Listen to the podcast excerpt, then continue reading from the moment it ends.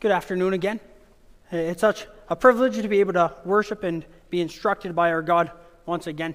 And there are no further announcements from consistory, so please stand if you're able to, and we'll go right into our call to worship.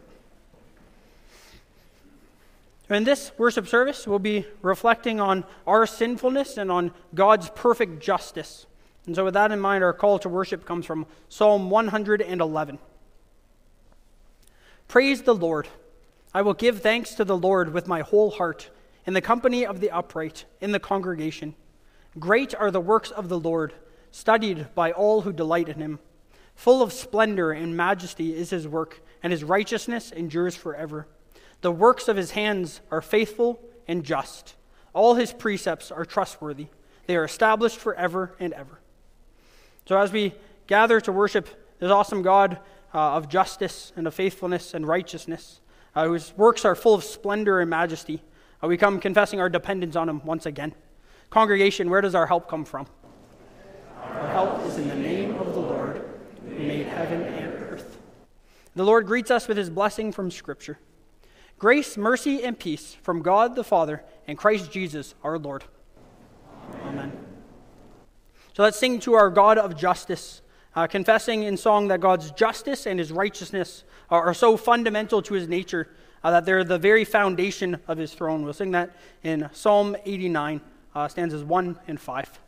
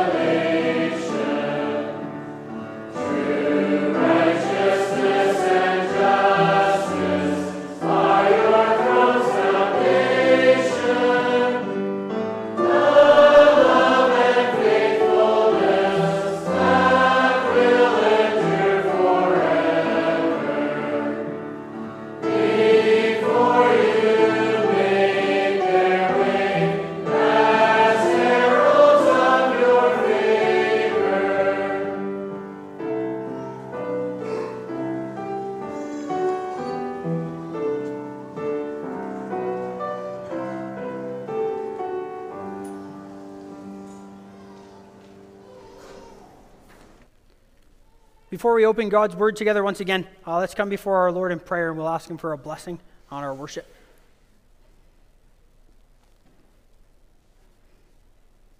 Awesome God and Heavenly Father, Lord, we're so thankful for a God like you, a God who's so worthy of our praise and adoration.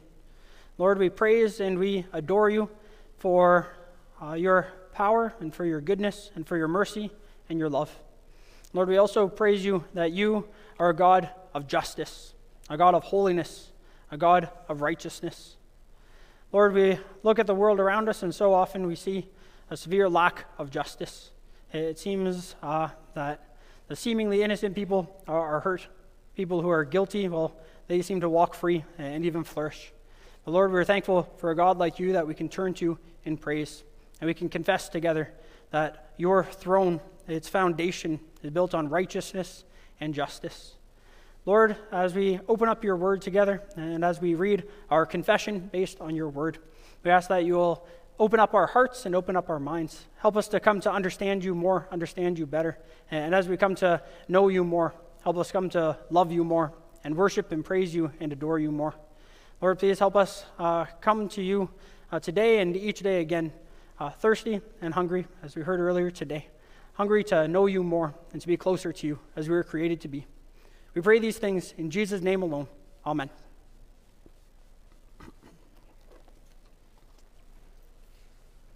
Our scripture reading for this service comes from Malachi 2, verses 17 to 3, verse 5. Malachi is the last book, a little book, the last book of the Old Testament. I'll just be reading a few verses from there. As already mentioned, in this service, we'll reflect on our sinfulness, the injustice in the world, and also God's justice, using Lord's Days 3 and 4 of our Heidelberg Catechism. And so, in connection with that, let's turn to Malachi. We'll start at the last verse of chapter 2. Chapter 2, verse 17.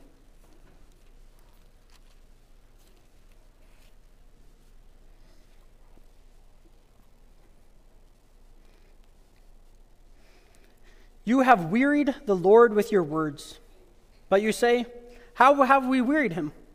By saying, everyone who does evil is good in the sight of the Lord, and he delights in them. Or by asking, where is the God of justice? Behold, I send my messenger, and he will prepare the way before me.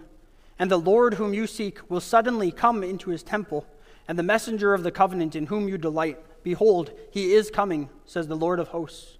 But who can endure the day of his coming? And who can stand when he appears? For he is like a refiner's fire, and like fuller's soap. He will sit as a refiner and a purifier of silver, and he will purify the sons of Levi and refine them like gold and silver, and they will bring offerings in righteousness to the Lord. Then the offering of Judah and Jerusalem will be pleasing to the Lord, as in the days of old and as in former years. Then I will draw near to you for judgment. I will be a swift witness against the sorcerers, against the adulterers, against those who swear falsely, against those who oppress the hired worker in his wages, the widow and the fatherless, against those who thrust aside the sojourner, and do not fear me, says the Lord of hosts. So far, our reading of Scripture. Now let's sing together in response from Psalm 7. Psalm 7 will come up in our sermon later as well. There, King David is writing another psalm, another prayer. And in this prayer, he's concerned with injustice, the injustice that he's experiencing in his life. And so David cries out to God, confessing his dependence on his justice and his just judgment. We'll read Psalm 7, or we'll sing Psalm 7, rather, stanzas 2 and 5.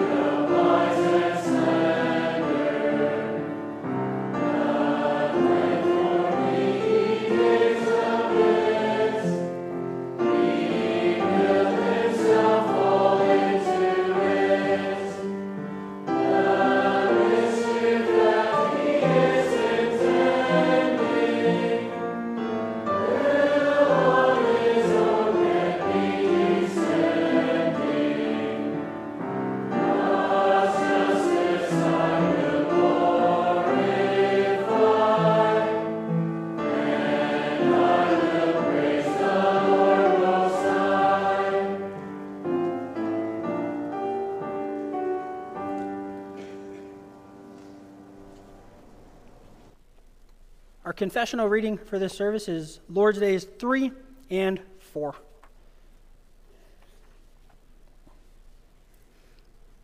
Lord's Days 3 and 4 of the Heidelberg Catechism. This is our confession. Did God then create man so wicked and perverse? No, on the contrary, God created man good and in his image. That is in true righteousness and holiness, so that he may rightly know God his Creator, heartily love him, and live with him in eternal blessedness to praise and glorify him. From where then did man's depraved nature come? From the fall and disobedience of our first parents, Adam and Eve, in paradise. For there our nature became so corrupt that we are all conceived and born in sin. But are we so corrupt that we are totally unable to do any good and inclined to all evil? Yes, unless we are regenerated by the Spirit of God. But does not God do man an injustice by requiring in his law what man cannot do? No, for God so created man that he was able to do it. But man, at the instigation of the devil, in deliberate disobedience, robbed himself and all his descendants of these gifts. Will God allow such disobedience and apostasy to go unpunished? Certainly not. He is terribly angry with our original sin, as well as our actual sins. Therefore, he will punish them by a just judgment, both now and eternally. As he has declared, cursed be everyone who does not abide by all the things written in the book of the law and do them. But is God not also merciful? God is indeed merciful, but he's also just. His justice requires that sin committed against the most high majesty of God also be punished with the most severe, that is, with everlasting punishment of body and soul. This is our confession based on the Word of God.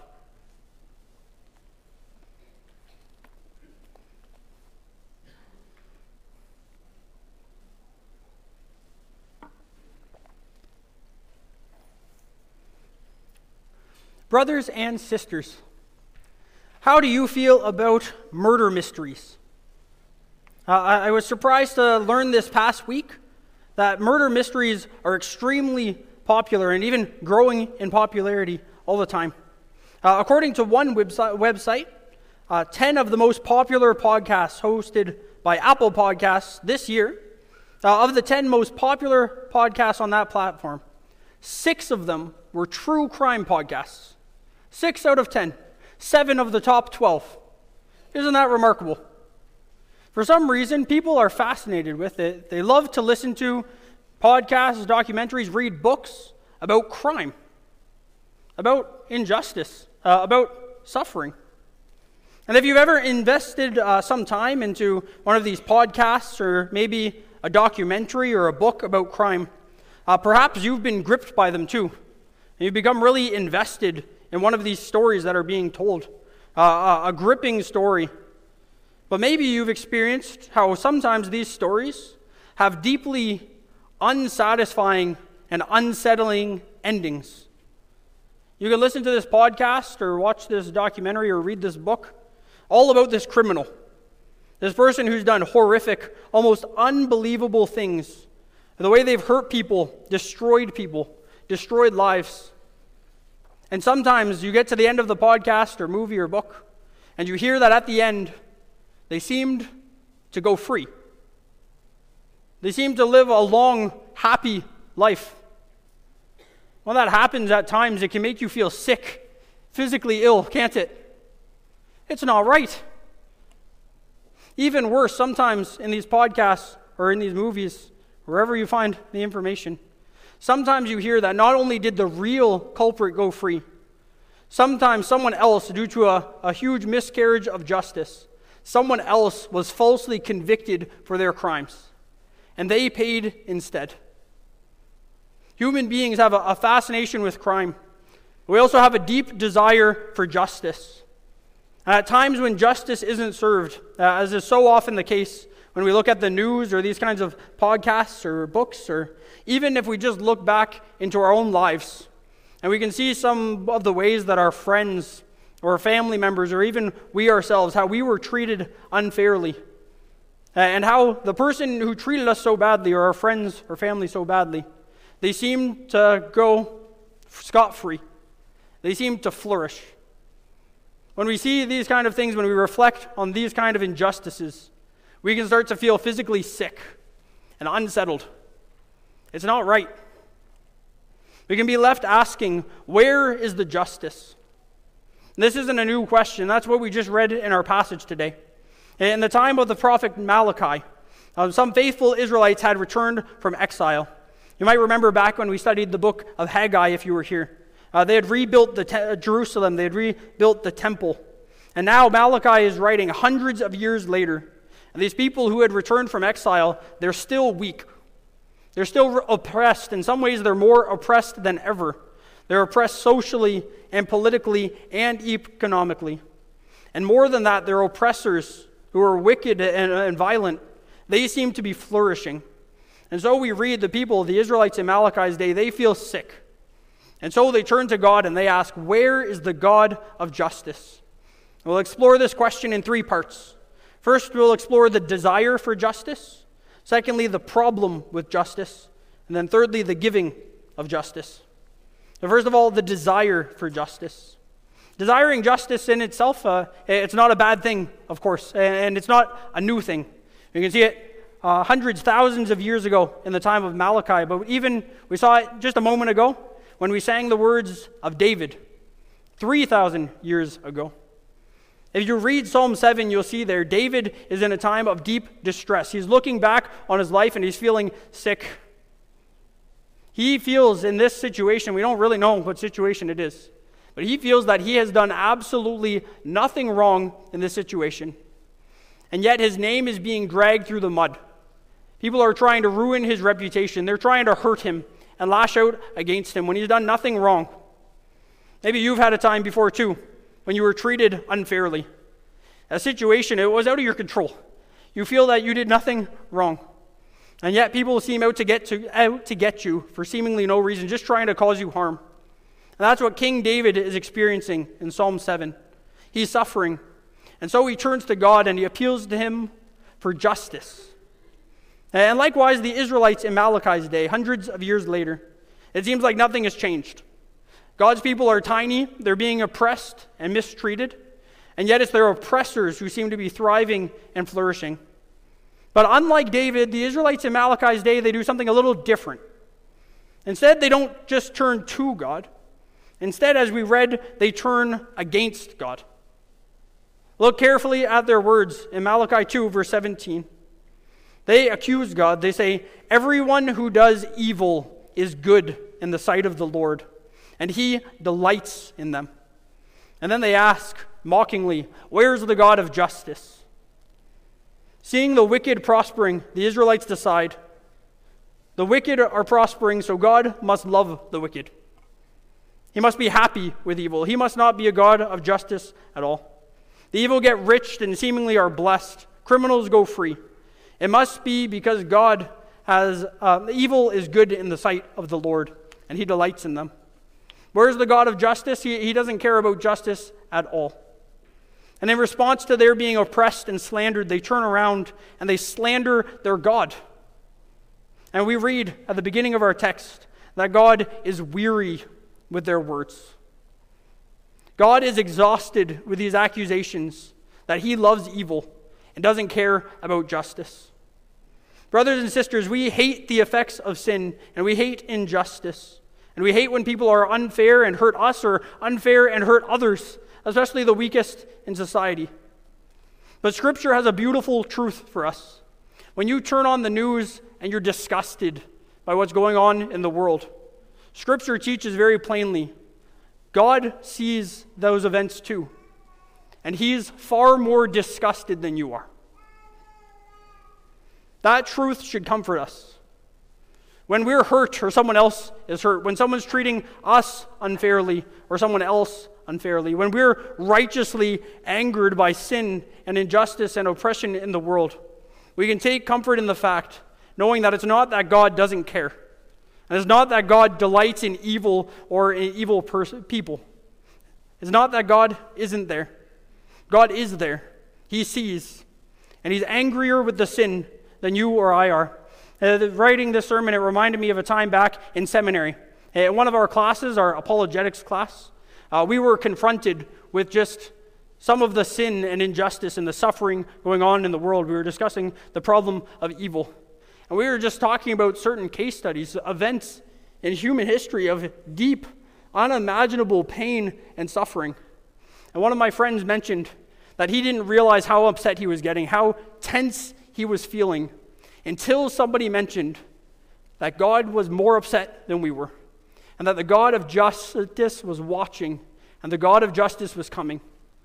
That's when he realized how upset he was, because he felt a weight taken off his shoulders. He could relax. He could calm down. God knows, and God cares. That's exactly what David is looking at in Psalm 7. He cries out about this suffering, this injustice going on in his life. And what does David take comfort in Psalm 7? He reminds himself that God is a righteous God. That God is a God who tests minds and hearts, he said.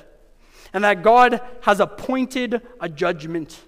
And that he is a righteous judge. And a God who feels indignation every day. I wonder if you've ever reflected on that verse before. And if you have, if you ever saw it as a great comfort. Because I think that's how David is seeing it.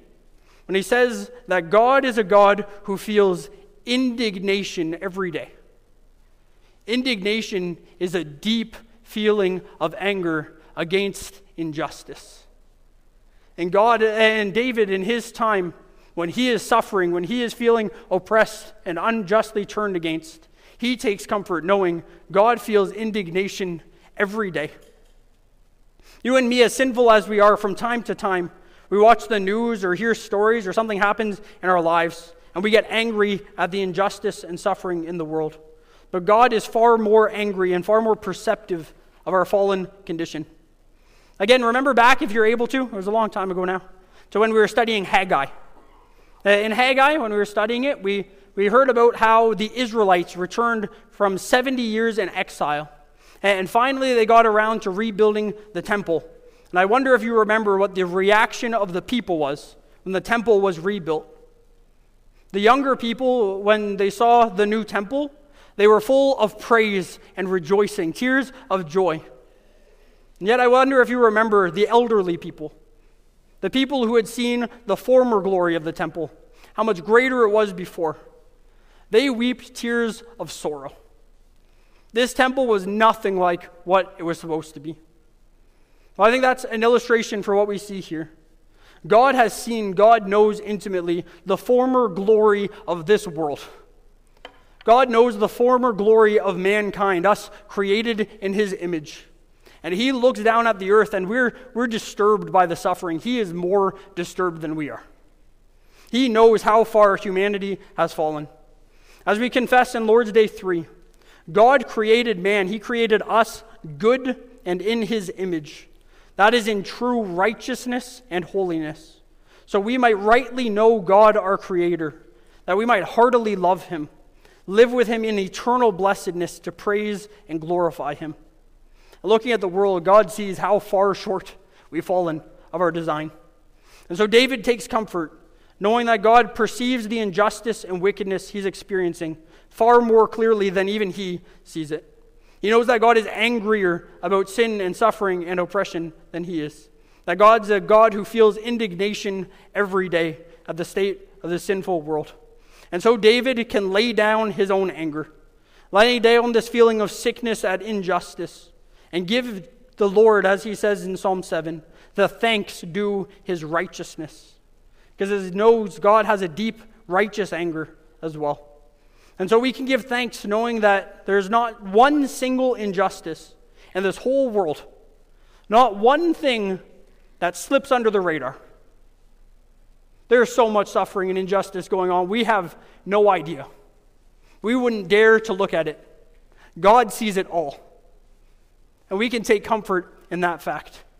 He doesn't let anything slip by. He is going to hold the world to account. The Bible doesn't teach us that we hate sin and injustice too much. The Bible makes it clear we hate sin and injustice far too little. We find in Scripture God's desire for justice is way greater than ours, as we confess in Lord's Day 4. God will certainly not allow humanity's disobedience and apostasy to go unpunished. We confess there he is terribly angry with our original sin as well as our actual sins, and therefore he will punish them by a just judgment both now and eternally. And so that's the desire for justice. Our desire for justice, and far exceeding our best desire for justice, is God's desire for justice. Now leads us to our second point, the problem of justice. And so again in Malachi, the Israelites here, they're crying out to God for justice. And God responds to them. It's justice you want? Well, he warns them, it's justice that you're going to get. Now I love how God himself puts it in Malachi 3, verse 5. You can imagine for a second, earthly judges, they're pretty important. They got a lot on their plate. Maybe someone would bring a little injustice, a seemingly small one, to an earthly judge, and they'd be like, I don't have time for that. I don't really care. I got more important things on my plate. But what do we read of our God, the God of the universe, in Malachi 3, verse 5? Does God say any injustice is too small that he can't be bothered? No, the creator of the universe says in Malachi 3, verse 5, I will draw near to you for judgment. I will be a swift witness against the sorcerers, the adulterers, those who swear falsely, against those who oppress the hired worker in his wages, the widow and the fatherless, against those who thrust aside the sojourner and do not fear me, says the Lord of hosts. You realize how beautiful, how powerful those words are. The God of the universe says he cares so much about injustice that he himself will rise up as a swift witness. And he'll stand up not just on behalf of King David when he calls. He says in Malachi, he'll stand up on behalf of the weakest, the lowest of the low. The God of the universe says when people oppress widows, when they oppress orphans, hired workers, foreigners, he sees. He's going to rise up on their behalf as their witness. He's going to hold the oppressors to account. And this is incredibly good news for the oppressed, but this is incredibly bad news for those who are oppressors. It's incredibly good news for those who are innocent, but bad news for the wicked. And in Malachi, that's exactly God's point. He says, you want justice, I am going to bring justice. But he asks the Israelites in verse 2 of our passage, who can endure the day of his coming? Who can stand when he appears? The Israelites were crying out, asking for justice, but they did not know exactly what they were asking for. They thought God bringing justice meant that God would come and judge the nations all around them that were oppressing them while leaving them alone. But God lists these sins that he'll judge: sorcery and adultery and swearing falsely, not caring for but impressing the lowest in society, and not properly fearing the Lord, he mentions as well. And the implication to the original readers, it should have been clear. These were things they were doing too. When the God of justice came, he wasn't just going to judge others. He was going to judge them. He was going to stand as a swift witness against them if they remained in their sin. This is why God starts off our section. When the people raise cries against injustice and sin, it sounds kind of like Psalm 7, but David takes comfort in God's justice. But here, God's justice should disturb these Israelites because they're not living in faith. They're not fearing the Lord. Here, God says when he hears their cries for justice, he gets wearied. He's tired. He's exhausted. And that's because God looks down on these Israelites and he knows these people don't really care about sin and injustice at all. These people cared when other people were sinning. They cared when other people were oppressing. They cared when they were suffering. Then they cried for God to intervene. But all the while, did they hate sin and injustice? They were living in sin and injustice too. They weren't caring for the poor. They were mistreating widows and orphans and hired workers. They were committing idolatry and adultery and swearing falsely. They had no fear of the Lord in their hearts. And that they turned to the Lord and they try to demand justice. This is a strong warning for us too, I think. In Psalm 7, we see we can cry out to God for justice, and we can know He's more angry at sin and suffering than we are. Yet we need to be deeply conscious that when we're calling to God to judge, to deal with sin, we're not just asking for Him to deal with sin out there, the other bad people. We're asking for Him to deal with sin in here too. In here, first of all. Voddie Baucham, he's a well-known and a very powerful preacher. And he often goes around speaking at universities, again, engaged in apologetics. And often he says that people will come to him after his talk, and they'll ask him a question that's something like this. They'll ask him, if God is so powerful and He's so good, then why do evil and injustice exist in the world? How can a good God possibly put up with all this suffering, all this evil around us? And Voddie Baucham says that typically what he'll do is he won't answer right away. Often what he'll do, first of all, is push back. He'll tell them that, first of all, there needs to be a big answer, but first of all, he says, they're asking the wrong question. They're asking their question accusing God, like the Israelites in Malachi. And so Voddie Baucham will tell them that they need to adjust their question first and ask the right question. Instead, usually they'll object a little bit. They'll be like, how can you tell me I'm asking the wrong question? It's my question. I can ask whatever question I want. And he'll say, no. You know how sometimes someone, especially a kid, no offense, kids. I do it sometimes too. Sometimes someone will ask you a question, and the question is so far off base, you're like, you don't even know what you're talking about at all. That's what Voddie Baucham is saying here. He's saying that some of these people are completely off base. Voddie Baucham says, when you really understand the problem of evil, then you'll be willing to rephrase the question like this. He says, you'll be willing to come to me and look in my eyes and ask me this question instead. How on earth can a perfectly holy, all-knowing, righteous God know what I did and what I thought and what I said yesterday and not kill me in my sleep last night? Voddie Baucham, he says, when you think of it that way, then we can start to have this discussion. Then we can start to talk. But until you understand it that way, you don't understand the problem of evil, the problem of sin, as the Bible describes it. Until you ask the question that way, you believe the problem of sin and evil is a problem that's out there. It's a problem with all those other people. But when you really understand the problem, you'll ask, why is it that we are here today? Why hasn't God made us pay? We have sinned. We have fallen short of the glory of God. Why hasn't He wiped us out? We won't just ask, why is God so patient with them? We'll ask, why is God so patient with us? We won't just ask, what's wrong with the world? We'll ask, what's wrong with me? And so we've seen the desire for justice. We've also seen the problem with justice. The problem with justice is the evil's not just out there. The evil's in here. That brings us to our third and final point, the giving of justice. Like the Israelites, we can sometimes ask, where is the God of justice? And God gives an amazing answer to the Israelites. His answer is, the God of justice is on His way. And He mentions here actually two comings of the God of justice, thankfully. Praise God. For us, 2,000 years later, the God of justice has already arrived the first time. The good news for us is this God of justice has already come. And He came not first of all to judge, not first of all to condemn and consume and destroy.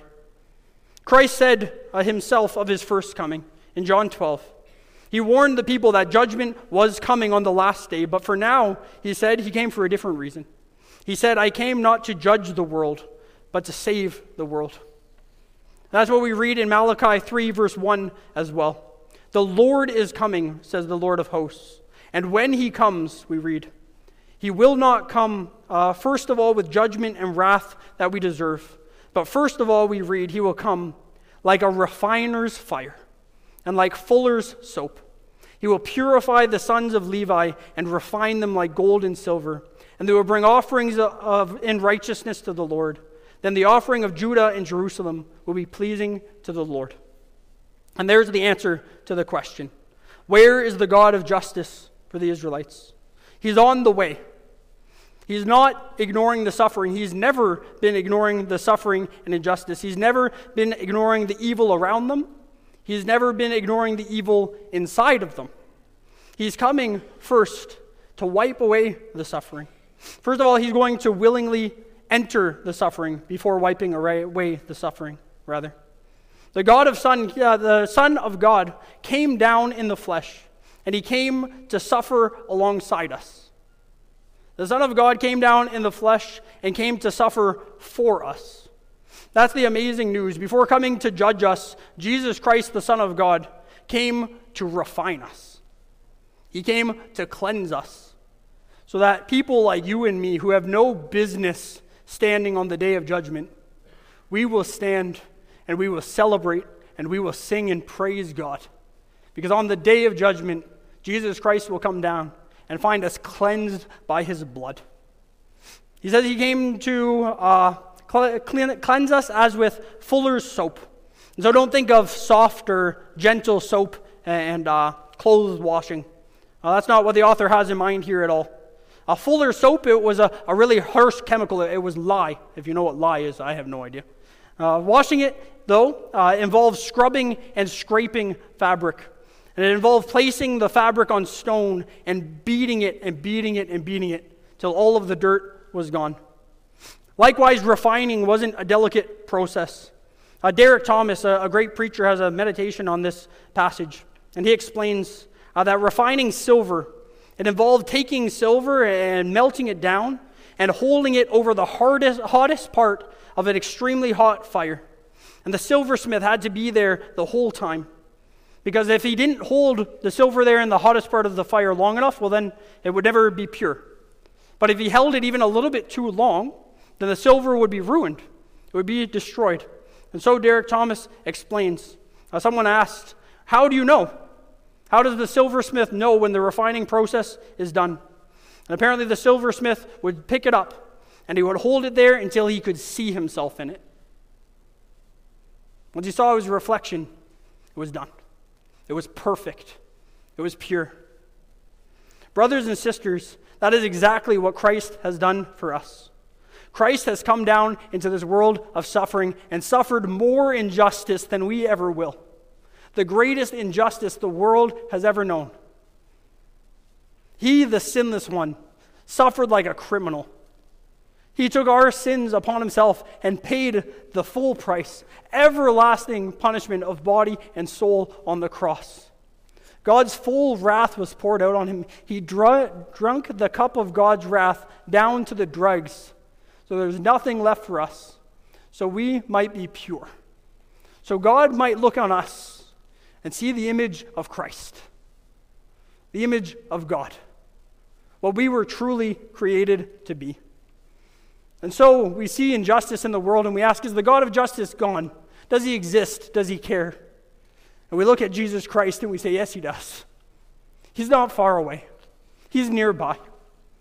As we confess in Lord's Day 4, God's perfect justice demands that sin committed against the most high majesty of God be punished by the most severe, that is everlasting punishment of body and soul. And that's exactly what Christ already bore for you and me and all who believe in him. And so we can believe that we're no longer what Lord's Day 3 says. We're no longer on our own. We're no longer just wicked and perverse, inclined to all evil, totally unable to do any good. But by Christ's work, by his word and spirit, we might once again be good and in his image. That is, in true righteousness and holiness. So we might come to rightly know God, our Creator, to heartily love God, our Creator, and to live with him in eternal blessedness, to praise and glorify him. And it's in looking to Jesus Christ that we truly begin to hate sin and injustice, and not just the sin and injustice out there in the world with those other evil people. We look to Jesus Christ suffering on the cross, and we hate the sin and injustice in here that made him have to suffer and die. And we flee from it. We flee back to Christ. Where's the God of justice? Not far off. He's close. He's close by. And the sin and the suffering we hate, we know that Jesus Christ hates it even more. We know if he's delaying for a time, it's not because he doesn't care. He deeply does care for people like us. And we know that since he's just, we know that we can trust in Christ, that we will never be consumed. And I love how Spurgeon explains this. As sinful people on our own, the justice of God should terrify us. But now the justice of God, if we're in Christ, should comfort us more than anything else. I'll end with this quote from Spurgeon as he explains how that's true. He says, "Jesus, I believe that your sufferings were for me, and I believe that they are more than enough to satisfy God for all of my sins. By faith, I cast myself at the foot of your cross and cling to it. This is my only hope, my shelter, my shield. It cannot be that God will smite me now. Justice itself prevents it. For when justice is satisfied once, it would be a grave injustice if God should ask for more. Now is it not clear enough to the eye that everyone whose soul has been aroused, that justice no longer stands in the way of the sinner's pardon. God can be just and the justifier. God has punished Christ. Why should he punish twice for one offense? Christ has died for all his people's sins. If you are one of Christ's people, you cannot be condemned. You cannot possibly suffer for your sins until God becomes unjust and demands a second payment for one debt. He cannot destroy the soul for whom Jesus Christ allowed his soul to be crushed." Amen. Let's join together in singing Hymn 70, stanzas 1 and 2.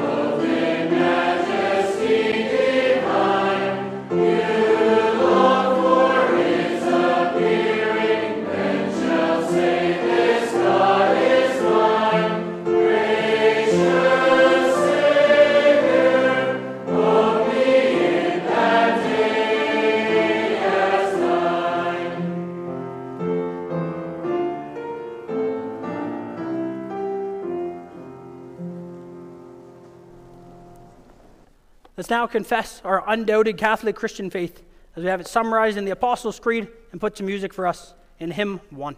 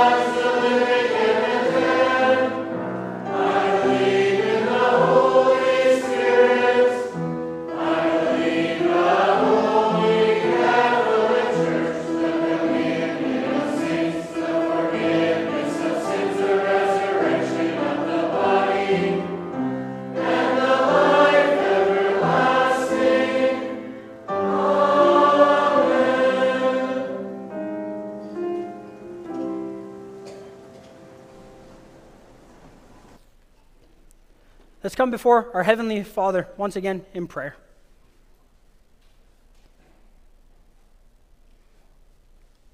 Wonderful God and Heavenly Father, Lord, we can worship you and we can praise you because we know that you are a God of justice.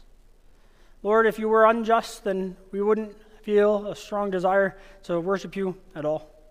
And Lord, if you weren't a God of justice, we wouldn't feel secure in our salvation at all. But we know that you are just, and we can see this so clearly in the payment of your Son for on our behalf on the cross. Lord, there we can see your holiness. There we can see your righteous anger against sin and oppression and injustice and suffering. And Lord, there we can see that we can take shelter under his wings, because in him we are spotless before you, because Jesus paid it all. Lord, thank you for this wonderful news. Thank you that each day we can wake up and we can come to you in prayer. We can come to you in worship and praise and adoration, knowing that no matter how we've fallen short, no matter how we've sinned yesterday or last week or last month or last year, no matter what ways we've fallen short of your glory, we can come before you with confidence, spotless, having been washed clean by the blood of Jesus Christ. We ask that more and more you'll teach us to hate sin, not just sin in the world, but sin in our own hearts. Help us to flee from it. Continue to refine us. Fill us with your Holy Spirit and teach us to come back to your word time and time again, so more and more we might be conformed already now into the image of Jesus Christ. Lord, we can't wait until the day of judgment comes. We know that we can stand at the judgment because Christ has already been judged for us once and for all. And we're so thankful that when this day of judgment comes, it will be Jesus Christ himself as judge, the judge our nature, wearing clothed in majesty divine. Lord, there's no one else we would rather have judge this world. No one else is even close to qualified. Jesus Christ, having suffered the agony of hell himself, he is perfectly qualified. And we trust all of the suffering in this world over into his hands. Lord, we ask that you will use us each day now. With every day you bless us with every breath you bless us with, help us to labor in your service. Lord, today we want to remember and thank and praise you for those who are laboring in your service all around the world. Lord, we think of the mission work going on in Prince George and in Mexico and Brazil. It's a privilege that we can support it. Lord, please bless the work going on there. Help more and more people come to a saving knowledge of your Son, Jesus Christ. Lord, have the church continue to send out laborers. We know the harvest is plentiful, but the workers are few. And we ask that for all of us, as we live in this world, you might make it so that the church can stand and the church can grow, the church can become stronger and stronger. And we know that not even the gates of hell will be able to prevail against it. Lord, thank you for claiming us for yourselves. Lord, claim more and more people for yourselves through our work and service as well. Lord, please continue to bless the work of Safe Families. It's going on in many churches in our federation and hopefully more and more soon in our church as well. Lord, help more people to be reached with the love of Jesus Christ. Lord, please help us be able to share this love not just with others but also with one another. Lord, we know there are people who are suffering in our church. We know there are people who are lonely. We know there are people who need help. Lord, give us a heart for one another as you have a heart for the orphan, the widow, the oppressed, the laborer who's being oppressed. Lord, give us a heart that desires justice and fairness as yours does. In Jesus' name alone, we pray all of these things. Amen. And once again, we have an opportunity to give our gifts for the work of Safe Families. After that, please stand with me if you're able to, and we'll sing in closing the remaining two verses of Hymn 70.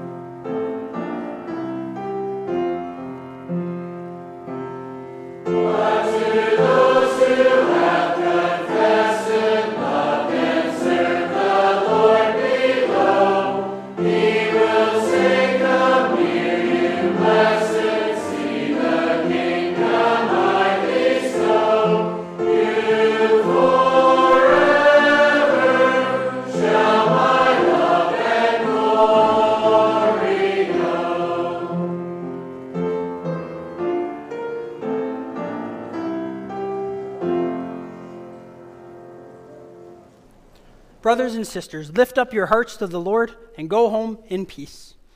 The grace of the Lord Jesus Christ and the love of God and the fellowship of the Holy Spirit be with you all. Amen.